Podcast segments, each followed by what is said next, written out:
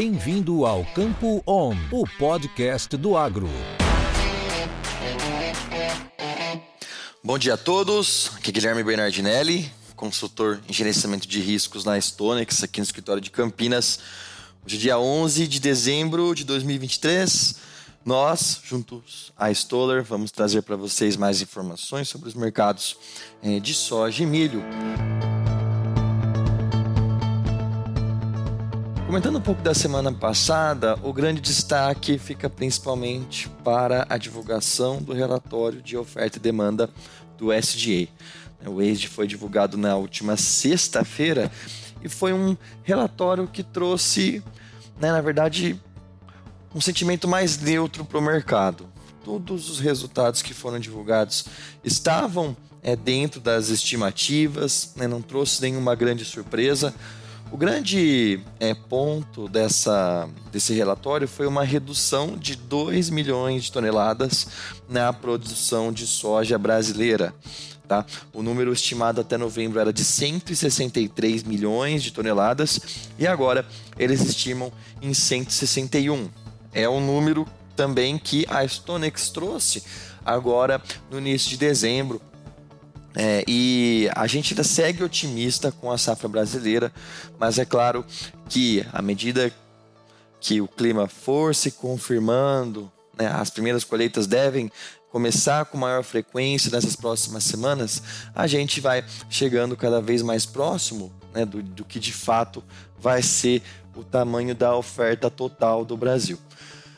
Falando um pouco dos preços em relação a essa preocupação com a safra brasileira. É, por mais que o Brasil não atinja, né, por conta desse estresse climático, seu potencial máximo de produção, que a Stonex chegou até estimar em quase 164 é, milhões de toneladas ainda nesse ano, a oferta de soja do país ainda é muito grande e a gente também tem a Argentina recuperando né, os seus patamares de produção que ela tinha no passado. O clima lá vem melhorando, apresentando melhora. No Brasil também, aos poucos, as chuvas vêm se confirmando nas regiões que mais precisavam nessas últimas semanas. Então isso traz um, um sentimento mais otimista quanto à oferta, mas é claro, ainda existe espaço para alguns cortes. Mas quando a gente fala em balanço global de soja e milho, ainda é uma das condições mais confortáveis que a gente possui né, nesses últimos anos. Então, falando sobre preço que são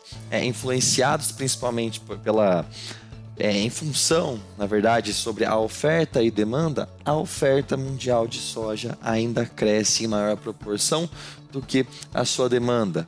E isso abre espaço mais para desvalorizações. Isso é algo que a gente tem observado em Chicago. Ele voltou a tocar os 14 é, dólares por bushel nas últimas semanas. Hoje trabalha na casa dos 13,26. Quando ele quer cair um pouco mais, ele vai lá para os 13, é, 13,15, 13 é, e, e 16 dólares por bushel. Então o mercado está querendo confirmar mais esse tamanho da safra sul-americana para que ele possa ceder um pouco mais. Falando aqui de mercado interno, mesmo com esses cortes na produção, a, a questão para prêmios, né, uma logística mais atrasada deve continuar debilitando os bases aqui no Brasil.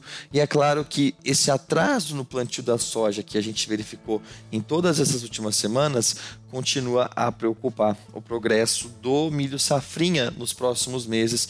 É por isso que existe um risco maior hoje quanto à produção de milho do que da soja propriamente dita.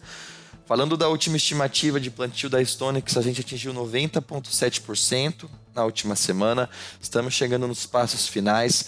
O plantio segue um pouco mais atrasado no Rio Grande do Sul e também ali em Minas Gerais e alguns estados do norte e nordeste, como Tocantins, Bahia, Pará, Maranhão, seguem um processo um pouco mais atrasado do que a gente viu nos últimos anos. Progresso de milho verão é, também está um pouco mais atrasado, foi atingido 76,6% na última semana, atraso de 13% em relação ao último ciclo, e nessas mesmas regiões, falando principalmente de Bahia, Piauí, Maranhão e Minas Gerais, é onde o plantio segue um pouco mais atrasado. Muito obrigado a todos e a gente traz mais novidades para vocês na próxima semana. Grande abraço. Isso é conhecimento. Isso é Stoller.